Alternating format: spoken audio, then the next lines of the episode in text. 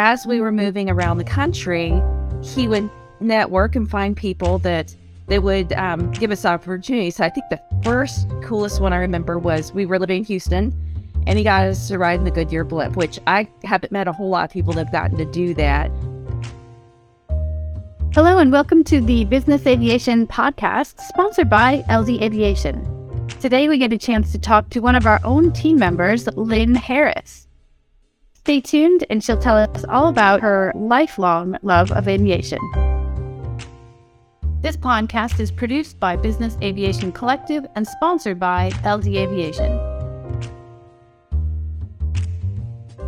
Hi, Lin. Hi, Lindsay. How are you doing today? I'm good. How are you? Great. I um, am so excited to talk to you because you've been with our team now for, oh, a little over four months, I think. And um, you've been a wonderful addition to our team. I'm kind of curious how did you even get interested in aviation? Okay, well, that started in childhood. So that was my dad. My dad is a telephone guy, corporate guy, but always wanted to fly planes and just never had the time because he was, you know, busy providing. So he, he and I had this common interest. So he started taking me to all these air shows and then because we moved so often, we got to go to different air shows in different places. And the more I got excited, the more he encouraged me. So as we were mm-hmm. moving around the country, he would network and find people that that would um, give us opportunities. So I think the first coolest one I remember was we were living in Houston and he got us to ride in the Goodyear blimp, which I haven't met a whole lot of people that have gotten to do that once you've got a dad that does these things, and you know, the next one was we lived in New Jersey and he got me in a Stearman and we went around the Statue of Liberty. Wow. And you know, it's it's been thing after thing like that. As I got older, we got, you know, in, in P fifty one Mustangs and got to do that ride in Florida. So I have had parents that have encouraged me and backed me up all the way through this. And I've gotten to do some pretty cool experiences, including my jump into corporate aviation my dad was at that point had privileges on the corporate aircraft. And so I would get to fly with him, or I get to go talk to the director of aviation and ask him, you know, how does somebody get to do what you do? And so I had lots of neat experiences through him and through his excitement. And when um, I got my license first, and then he got his license when he retired at 53. That is so cool. Oh my gosh, I want to hear more about the Goodyear blimp because you're right. I don't think I've met anybody who has been able to ride. What was that like? Eh, it was a long time ago, so I'll have to go back into my my brain as a freshman in high school. I think is when that was, but so cool, so slow, so big, so uh, you know to watch them catch it and launch it off. I mean, I I will never forget what that looked like and felt like. That was that was a pretty awesome experience. That is so cool. Okay, so now you said you got your license first and then your dad. So tell me more about that. We, did you guys ever study together? No, because it, there were several years different. So I, I was already long and done and got my ratings by the time he did that. But no, I, it started out where I, when we were living in New Jersey and I had that first flight, he said, Do you want to go take lessons? So I did for a little while and then we moved and so moved to St. Louis and that ended up going into, you know, I took a few lessons in St. Louis, but the big flood hits back, you know, in the 90s and my airport got shut down and all this stuff. So then I started again and ended up accidentally last minute decision right before I was due to go to college, decided to go to an aviation college. Before that, I was going to be a music major and a religion minor, you know, and I was I was good, already had my school picked out. This was a last minute. I went and toured the school that we have locally here in St. Louis and loved it. And Came home and said, "Mom and Dad, this is what I'm going to do." And they went, "Okay." so wonderful. The rest is history. And in college, I got a lot of neat experiences, and then came home and said, "I want to fly aerobatics." And they went, "Okay." So they, I mean, like I said, encouraged me the whole way through. So I've gotten to do some pretty cool stuff in a really short period of time. Cool. So aerobatics, I've only gotten to do one flight aerobatics, but it was so it was so cool. Now that was a long time ago. I feel like I might puke if I were to do that right now. But how did that? Where did that go? Like, what did you fly? How? What did you do for that? It was it wasn't a lot of lessons because it's I was an adult at this point. Now I'm paying gonna have to start paying for my own lessons, you know, very soon. So it was towards the end of my college experience, and it was just a Citabria. I think I about ten hours in it and loved it. That was my favorite kind of flying, and I wanted to be the next Patty Wagstaff. And then you know, the reality hit that life and marriage and kids, but. Yeah, and yeah. you know, they also because of that experience and because I was one of twelve women at the school, I think people really just kind of we really networked, and they let me take the the school aircraft to all these air shows, and got to fly into Oshkosh when I was like all of probably twenty years old, and so nice. that you know I had a little fun at a younger age. Yeah, it sounds like it. So St. Louis University, you're saying there were twelve women in in your group. So back then, it was called Parks College of St. Louis University. So St. Louis University was our university, but we had a small um, aviation campus in Cahokia, Illinois. So just across the river, and it was real close to downtown Parks, St. Louis Airport. So we actually all lived on there. It was an old World War II campus. It was a, a, a military training area for, and so there was a ton of history. Lots of, you know, big superstars in aviation have walked that campus, and we had had our hangars, and we had two dormitories, 300 men, 12 women, and, and wow.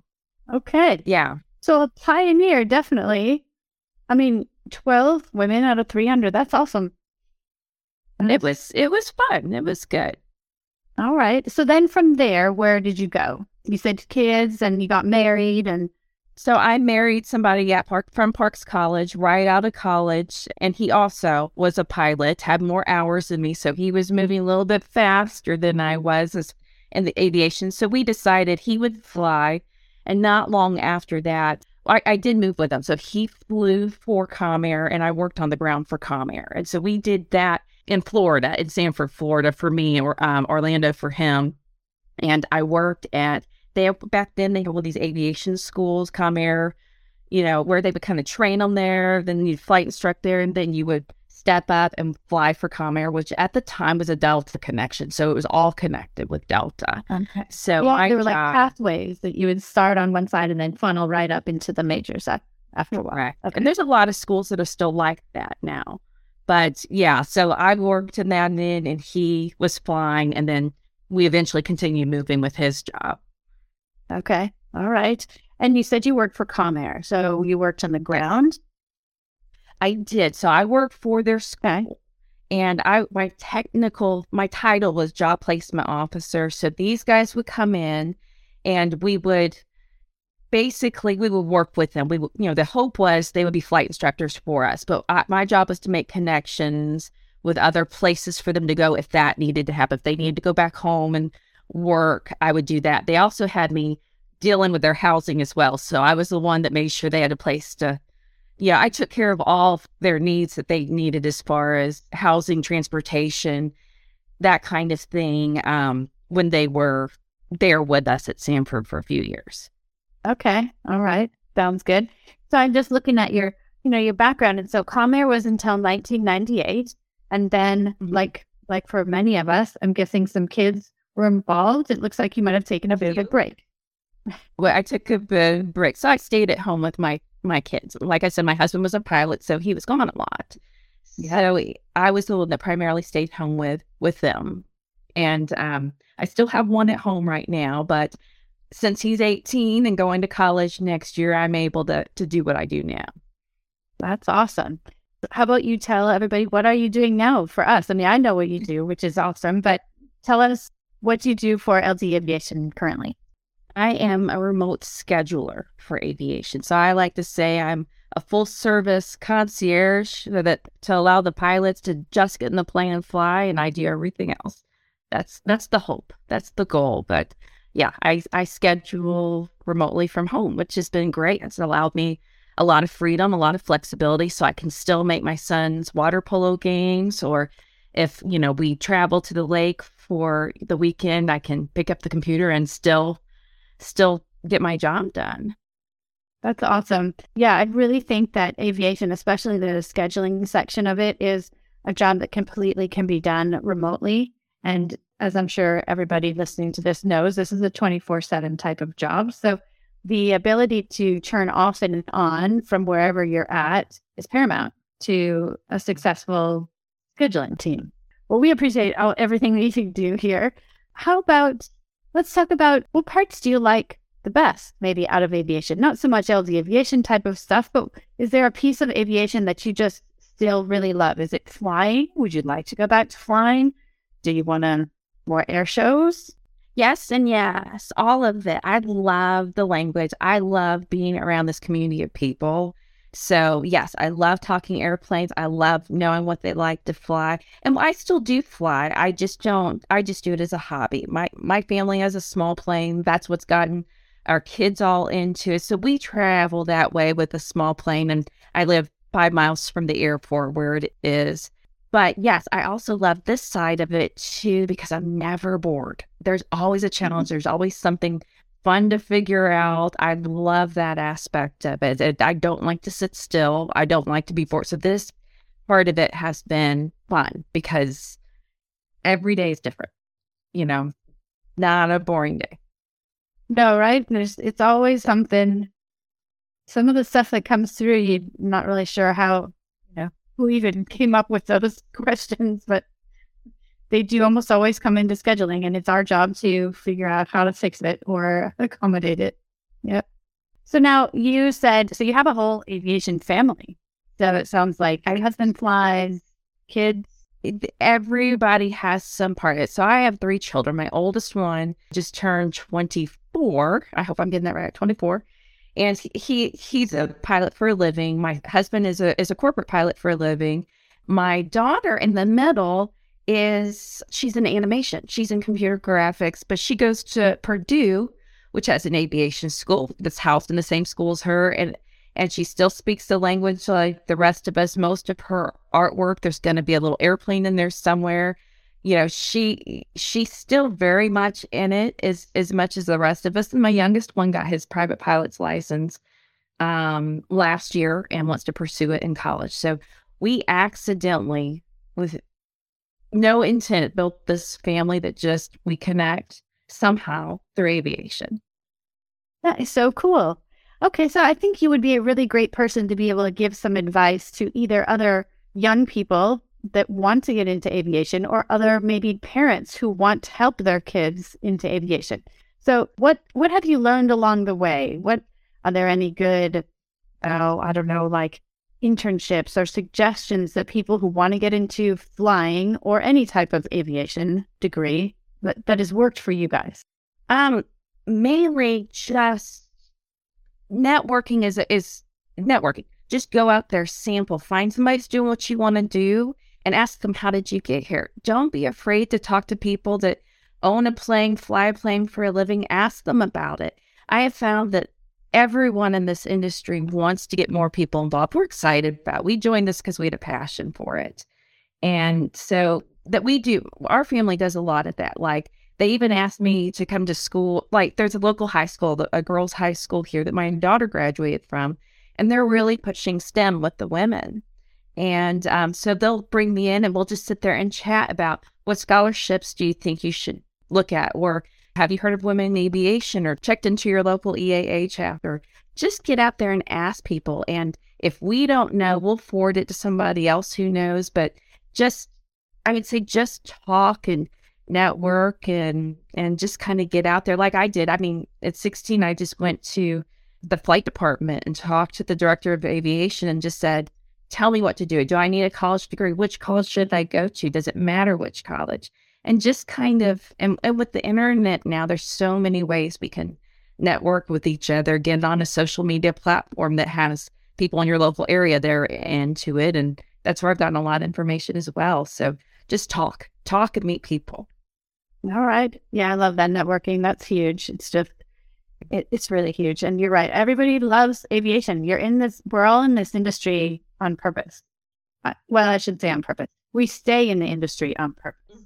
We may we may not come into it on purpose, but we stay here on purpose. And um, why in the middle of the night when we're working, we're like, well, I'm not sure why I'm in the industry sometimes, but that's okay. I think that's great. So I will put on, uh, if you're listening to this podcast, look down below in the notes and we're going to go ahead and we'll put in some links to Women in Aviation, even the Young Eagles program. I'm not sure if you have one by you, Lin, but we have a Young Eagles program around. That's great for the littler kids. Lots of opportunities out there and scholarships. In fact, I was just looking the other day. There's a there's a group called the University Aviation Association. It's the UAA, and they publish hard copy books and websites of all of the different schools out there that have some sort of aviation degree attached to them. They actually also have a whole edition of scholarships so if you want to go into aviation and you check out the University Aviation Association, you can check out their scholarship guide too. And it has 75 or 80 pages of scholarships that are out there. You know, there's money out there to keep, you know, keep advancing. Very cool. Well, I think that's really cool that you guys have really built a family on aviation and you've made two and a half kids kind of that are in aviation directly. That's wonderful. Good inspiration. Let's see. You were talking about going into the community and talking to the high school as well. I think that is really cool. Did you were you just kind of in contact with them because your daughter graduated there? Um, and I ask this because I'm wondering if those of us who are listening to the podcast, how do we give back to the community? How could we find a, an opportunity like that? Yeah, exactly. Because it was my daughter's um, school went there, and they have somebody that that's doing that. They're trying to connect the community with with these students that are interested in things. So at first, I was super nervous to do it because I have been at home for a long time. But the information I do have is I have, through my children, seen a lot of aviation schools and and looked for a lot of scholarships and a lot of avenues. So I'm very fluent in which schools have what programs and what they offer and who has what aircraft and and that sort of thing. So we would just go and have this conversation. And I realized I did have something I could contribute, even though I'm not directly at the time, not directly flying, you know, flying and getting paid for part it. But then we could connect them to my son who did internships with, he did an internship with Republic Airways, Air, Air, Airways Airlines. And that's another good avenue. So we could talk about that. So, yeah, definitely that is a good way. Or just here we have something called Wings of Hope. You can just go volunteer, or there are different ways to get involved. But I would say definitely reach out to, to the younger group. I've got a CFI, a local, a friend of my son's, uh, who's a female CFI. She went to the local high school and got several of these girls excited.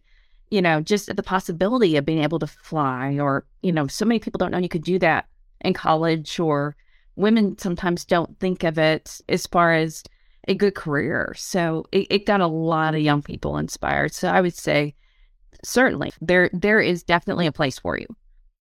That's great. That's really cool. I know I live in a um, very small town, and so aviation is not a big thing, and and many of the kids here don't have any information, just really haven't been exposed to aviation, especially not business aviation. So I'm betting that a lot of us live in similar types of communities.